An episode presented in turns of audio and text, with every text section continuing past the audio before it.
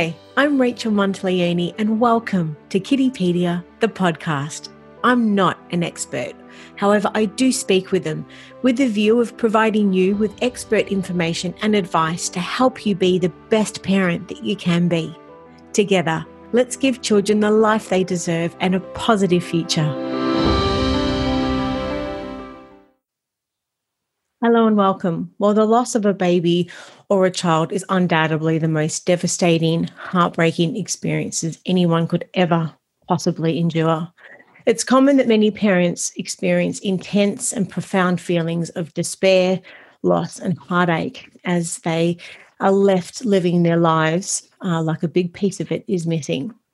Now, these thoughts are never far from their mind, both in their conscious and subconscious minds, in the short and long term as on a daily basis they are constantly surrounded with emotional triggers. Now, how old the child would have been, what would the child's personality have been like.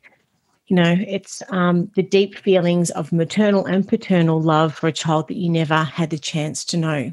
So, if you're a parent who has lived an experience such as this, or a friend or a family uh, member who is supporting a grieving family, or friend or someone who would just like to have greater knowledge and perspective of, of what parents live through, then this chat is for you. To help talk to us about this today, we are thrilled to welcome our special guests, Amelia Walker and Chris Barnes from the Gidget Foundation.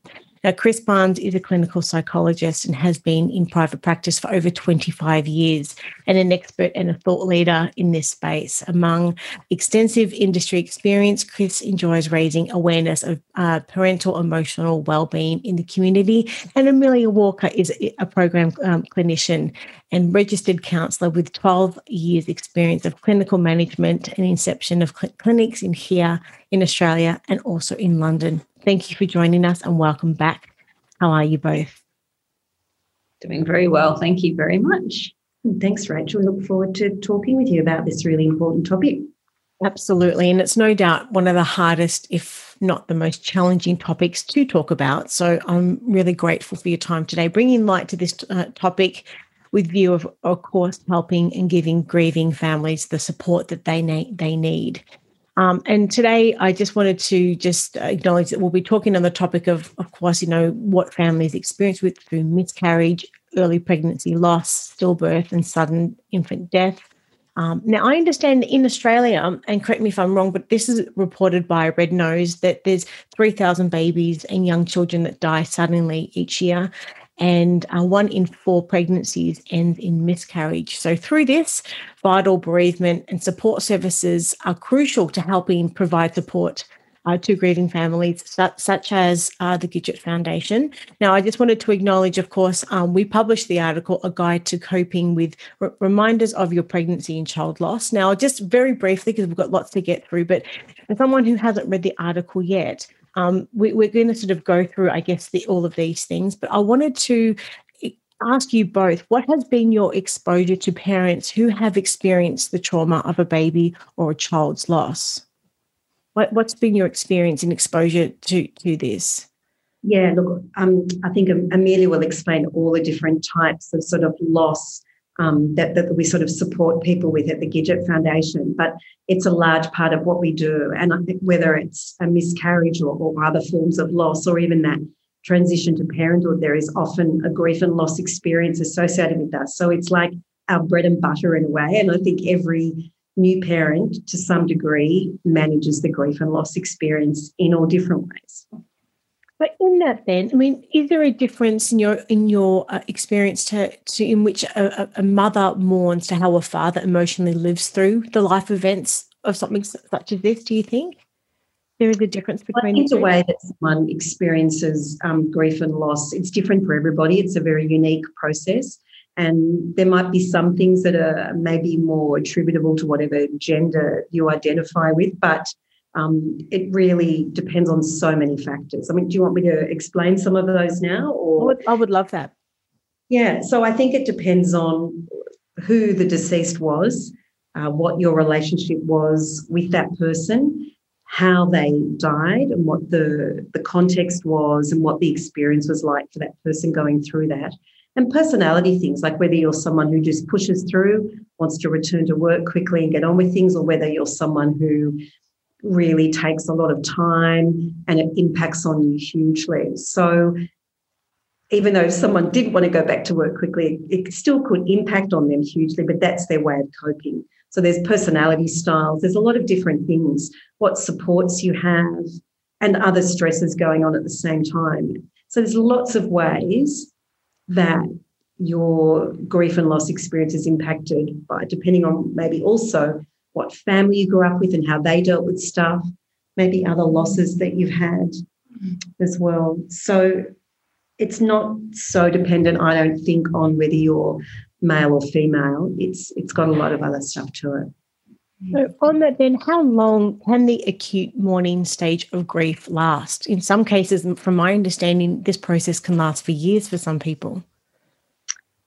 Yeah, I mean, I think um, my overarching view is that there is no time frame, there is no right way to grieve, and um, as Chris said, there are, you know, there is a it's a unique course that ends, you know, when there is some resolution with the loss. Um, but there is no right way and there is no time frame that we would attribute to the grieving process. Mm. They say that grief never gets smaller, um, that you have to make yourself bigger around it. And the best way to do that is to open up and to let people in, which is, of course, where you guys come into the picture. So I'd love to understand, and for everyone watching and listening, what types of um, services does the Gidget Foundation assist with? Yeah, I mean, it's a, a, great question because, as Chris mentioned at the beginning of our um, chat with you today, we view um, we view people's experience of loss in all different contexts. So um, you've you've spoken beautifully about um, the the death or loss of a child, um, either as a still stillborn or during their early childhood, um, or certainly a miscarriage. But we also work with parents experiencing loss um, in such ways as that just you know a transition to parenthood um, or having to navigate um, a decision to, to, terminate a pregnancy.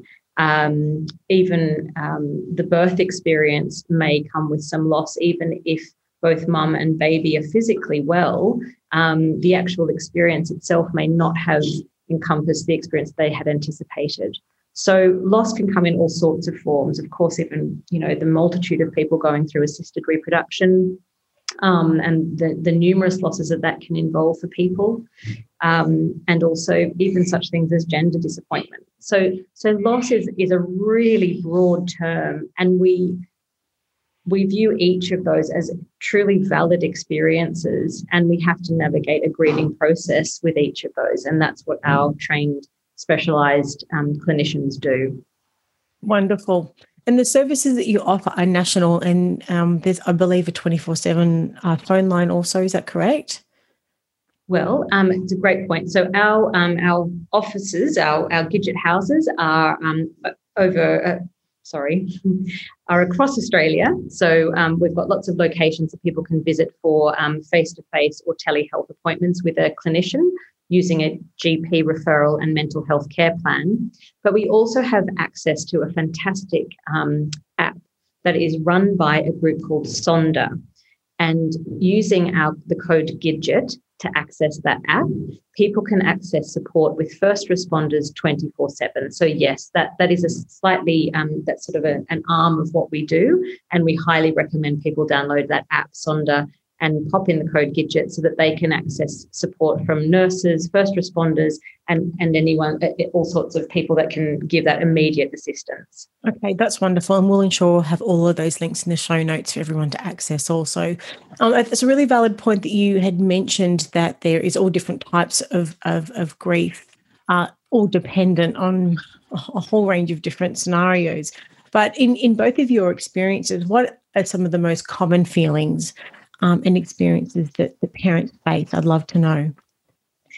Well, I think that again, it's unique for everybody. But I mean, there are those sort of established processes of grief and stages of grief that have been talked about for many years. They're a little bit more fluid now because we know that people don't go necessarily from denial into anger or onto the next stage. So it's quite a circular process.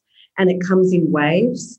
So it's different for everybody, is, is what I think one of the main messages is today. And grief is a natural reaction to a loss. So, what some other people who have not experienced it might think is a little bit of a crazy reaction, like maybe a, a mum or a dad who's going to sleep with their baby's ashes, you know, in their bed beside them. Or I had a client who lost a baby and she just went out and bought every single Coke bottle that had her baby's name on it from all the different supermarkets, you know. So there are many, many ways that people experience their grief and loss and what they do to get through it. So I think as long as it's sort of a safe way of doing it, we, we would support people in going through it at their own pace. I mean, obviously, there's anger and denial, there's relationship stresses, there could be crying a lot, um, there could be not able to sleep, not able to eat properly.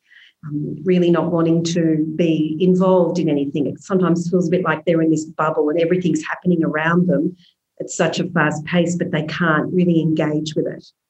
They might be withdrawn um, from people around them and, and not able to do anything. They might be totally not able to function for a while, and that mm. would be hmm. okay as well. Or there may be people who like to take up their regular routine pretty quickly because it gives them a sense of security. And so I think grief comes and goes. And even if you think you're relatively through it and have some resolution after maybe quite some time, it can still come and hit you with a trigger or a reminder of that loss, whether it's a smell or going past the hospital where it happened, or there are anniversaries. So there are many ways that it can affect people. Mm. I guess in this instance, it's uh, okay to admit that you're not okay. I'd love to understand, you know, why you think it's important that, that parents allow themselves to grieve in their own way and in their own time. What are your thoughts? That you know grief isn't going to go away if it's not addressed. It will manifest in different ways for different people. And if not in the sort of immediate days um, the way that we expect it's going to manifest it will come out. So certainly like in physical ways um, people may experience um, increased blood pressure insomnia extreme fatigue, it may affect their eating or exercising habits, and they may sort of display more anxious symptoms, for example. Um, but by not giving oneself space to grieve at the time that that feels right to do so, um, then the impact will, you know, it will, it will potentially negatively impact us physically, but it's mm-hmm. just not going to go anywhere. And I think it's really important as well that uh, we allow our partners their own experience of grief. And that can be so extremely difficult when the context of the grief is the same, but the way that we experience it is so different. And one of us may feel that we're grieving the right way or the only way, and we see our partner go back to work and back into routine, and we think that they're not processing it or don't uh, uh, appreciate the weight of the grief but they are themselves grieving. So just like Chris said, you know, some people just need routine, they need normality, they want to return, they want to, um, you know, create and and make something um, make something happen. Um, yes. Where the other person may be really lost in in the emotional experience mm. of grief, and they're both right, but it's really hard valid. for one another to see that. I mm, guess exactly. It's so difficult, and I think that there is a lot of difficulty in, within relationships, whether it's relationships with your partner or those around you. You may not feel like people really understand what you're going through. Um, friends may not respond to you in a way that's helpful. You know, often we say, look, just stick with people who are non-judgmental and supportive people and you know distance yourself if you need to from people who are saying well you should be over this by now or don't worry you can have another baby you get a lot of unhelpful comments which really don't help sort of acknowledge we call it like the disenfranchised grief as well, where it's not really acknowledged, especially for maybe women who are feeling pretty awful after a termination. And not all women do, but if you do, or a miscarriage and feeling like because it was maybe only eight weeks pregnant, then, you know, some people think, well, you should be over it by now. It wasn't really a baby, or, you know, so you get a lot of comments and and things put on you that that are not helpful. Mm-hmm. So it's really about working out what that person, what what that the death of whatever it was, whether it's a pregnancy or a baby, whatever it meant to that person, and then working through that. I mean, they can love the thought of a baby way before they get pregnant. So sometimes it's a long love affair before they've even had that baby, you know, before they've even gotten pregnant. So the grief can be compounded because it's been a long time coming, like in IVF cases that mm. Amelia was talking about.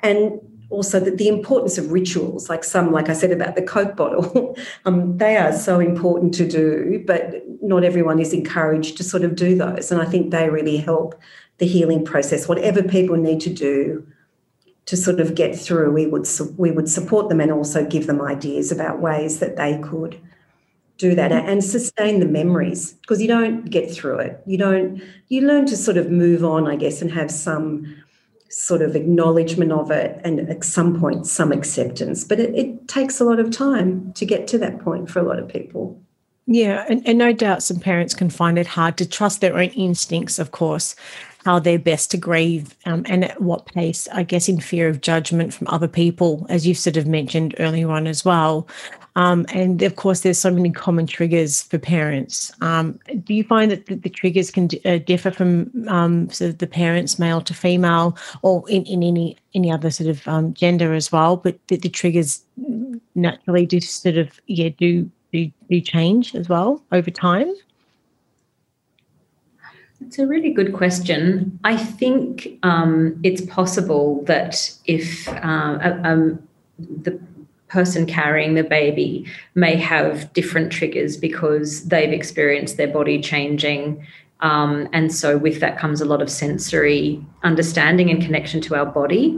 And so, therefore, they're open to even more triggers because there's more senses to be triggered. But also, um, they may have peers around them that were going through pregnancy at the same time or um, uh, already be in a mother's group and things like that. And so there are potentially more immediate triggers for people who have been carrying a baby, but seeing pregnant people that could go for male, you know, yeah, potential dads or mums seeing other pregnant people around, or mm-hmm. maybe you were pregnant at the same time as a friend, you know, and that and that other pregnancy kept going. So it can be really hard to sort of maybe even be friends sometimes with that person mm-hmm. for a little while or be around them. Um, and ways to sort of navigate those relationships can be so, so on that topic exactly, I mean, how do you see the impact of grief and loss on wider communities like your family and friends and those types of things as well? I mean, like I mentioned at, the start, this conversation today isn't just for the families that have experienced it, it's equally for the people supporting the people um, to understand from an empathetic perspective. So, mean, what, what do you what do you see the impact of grief and loss on those family and friend members then? And how else can they support do you think the grieving parents? I think that sort of plays into a little bit of what chris was saying about disenfranchised grief where it's not necessarily your own immediate loss that would be identified as your own immediate loss but you are experiencing loss so if someone was expecting to become a grandmother and um, you know they're their child lost a baby, then their identity and um, expectations and things, and also seeing their own child going through such loss must be hugely difficult. Um, so we have to, I guess, um, I guess, like you're saying, just encouraging communication amongst people about um, their own grief and their own process and acceptance um, in one another that, that those uh, processes are going to be different. Mm.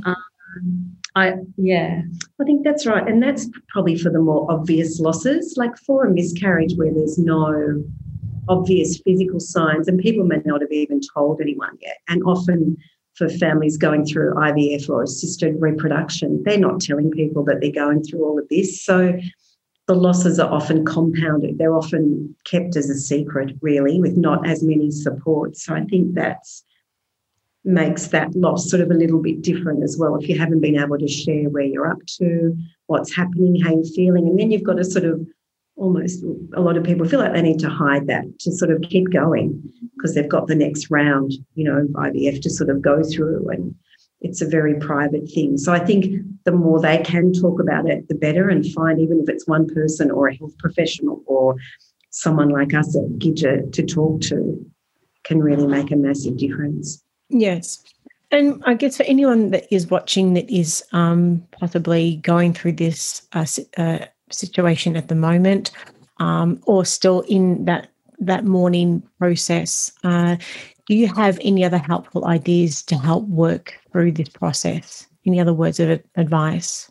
Well, I mean, it, it starts really with self compassion and just being kind to yourself um, and not to feel the pressure to do anything that doesn't feel right in at this time, particularly in the early days, and maybe setting aside aside some time to actually think about and process your loss um, and giving it some um, space mm. to, to be present in your life. Um, there are some ways that people might like to do this writing in a journal, maybe painting, maybe just being out in nature, creating mm. space specific to, to honoring that loss. Um, and I guess, um, you know, remembering that there's for those people who do want to, you know, that do feel like I, I need to go back to work and I need routine, remembering that there is time to feel the loss. So if the instinct is return to work, find routine, the time will come when you are ready to process loss in a different way. And um, also giving yourself permission to have a break from the loss. It can actually be beneficial to maybe um, change things up a little bit, be it just going to a different environment with your partner, maybe going out of the home where you've sort of experienced that recent loss, or um, seeing friends who may be slightly removed from your closest circle where you can just exercise a different part of yourself. That's okay. We're allowed to have a little bit of a break from the loss. It doesn't mean that we're not honoring the weight of what that truly means to us. Mm-hmm. And the only other thing, I, oh, sorry, sorry, Chris, go. Yep. I think that's one of the the main things that we would see here is that people feel like with time that the the intensity of the loss might lessen a bit for them, but they feel like they almost don't want that because then it feels like a little bit more distanced, or they feel like they're not honouring the loss, which is what Amelia was saying. So I think also giving them some permission as we, I guess we've kept saying today about doing it in their own way and how it comes in waves and comes and goes in intensity. And if you yes. have a joyous moment one day, that's all right, you know, yeah. because your body can also, body and mind can only take so much, and grief yes. impact on every single part of our structure, cellular structure. So, yeah. the other thing that I wanted to touch on also is just in the immediate family unit where you have your partner, and not just that, but if there are other children in the family also, is there anything mm-hmm. else you can maybe just talk to? Because we haven't even just t- touched on that subject at all. Yeah, that's tricky, isn't it? Because again, it probably goes with what your family values are and how open you talk about emotions and how you manage things, and whether you tell the children if you've got other children that you had a pregnancy loss. You know, if you were very pregnant they would see that, you know, and they probably would want to know what happened if you disappeared to hospital one day and then came back with no baby. So I think if you're taking into account the age of whatever child you have, make sure that it's appropriate. But I would tell them as much information as you think they need. You answer their questions honestly, succinctly, and in the age appropriate way. I think it's good that they go to funerals. If there's a funeral, they can, you know, who knows what they'll take in from that. Um, but I think it's important that they're involved in some degree because at some level they will absorb what's happening in the family and they will notice that their mum or dad might be being a bit different. So I think I would encourage people to be as open as you can, even if it's hard for you. I remember when my dad died, which is another sort of loss, my daughter cried for weeks, like every night. Um, and I would, I was finding it so hard myself, but I had to put my own stuff sort of just away for that time and be there for her every night um, and then work out ways where I could express my loss with, you know, with, with other people as well as with her. But, mm. you know, so I think it's a real balancing act to sort of looking after your own needs, what else, who else is affected in your family and friendships. Mm-hmm. I guess most importantly, looking after you and if you have a partner, and then the children, and then you know the wider the wider family and friends can probably look after themselves if you're feeling a bit too much weight because of that and having to look after everyone, then I guess setting boundaries is probably important. We probably haven't said that either, but that could be helpful. Yeah, thanks for that, Chris. Well, as, as you stated at the start of the chat, that this is uh, a topic that is very broad in the sense because there's so many different situations that, that could fall into um, grief and loss. Um, so, if you were to summarize, I guess, your key messages for anyone watching and listening today, what would they be? And what do you want people to walk away and remember from today?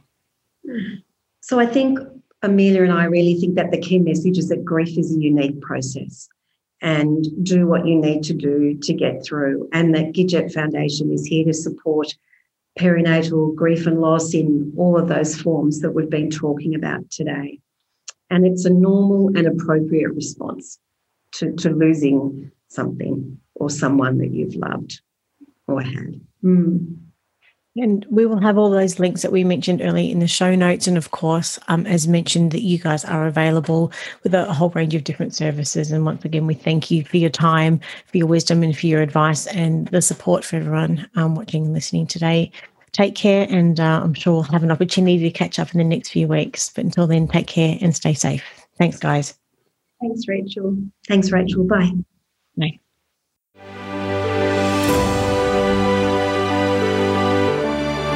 I'm Rachel Monteleone, and you've been listening to Kiddipedia, the podcast. You can have full access to Kiddipedia by visiting our website at kiddipedia.com.au or following us on Facebook, Instagram, Twitter, and YouTube. We're all here to help make the world a better place for our children and for generations to come. You can start today by helping us reach other parents by going to Apple Podcast, subscribe, rate, and review this podcast. Thank you for listening, and be sure to give my love to the kids.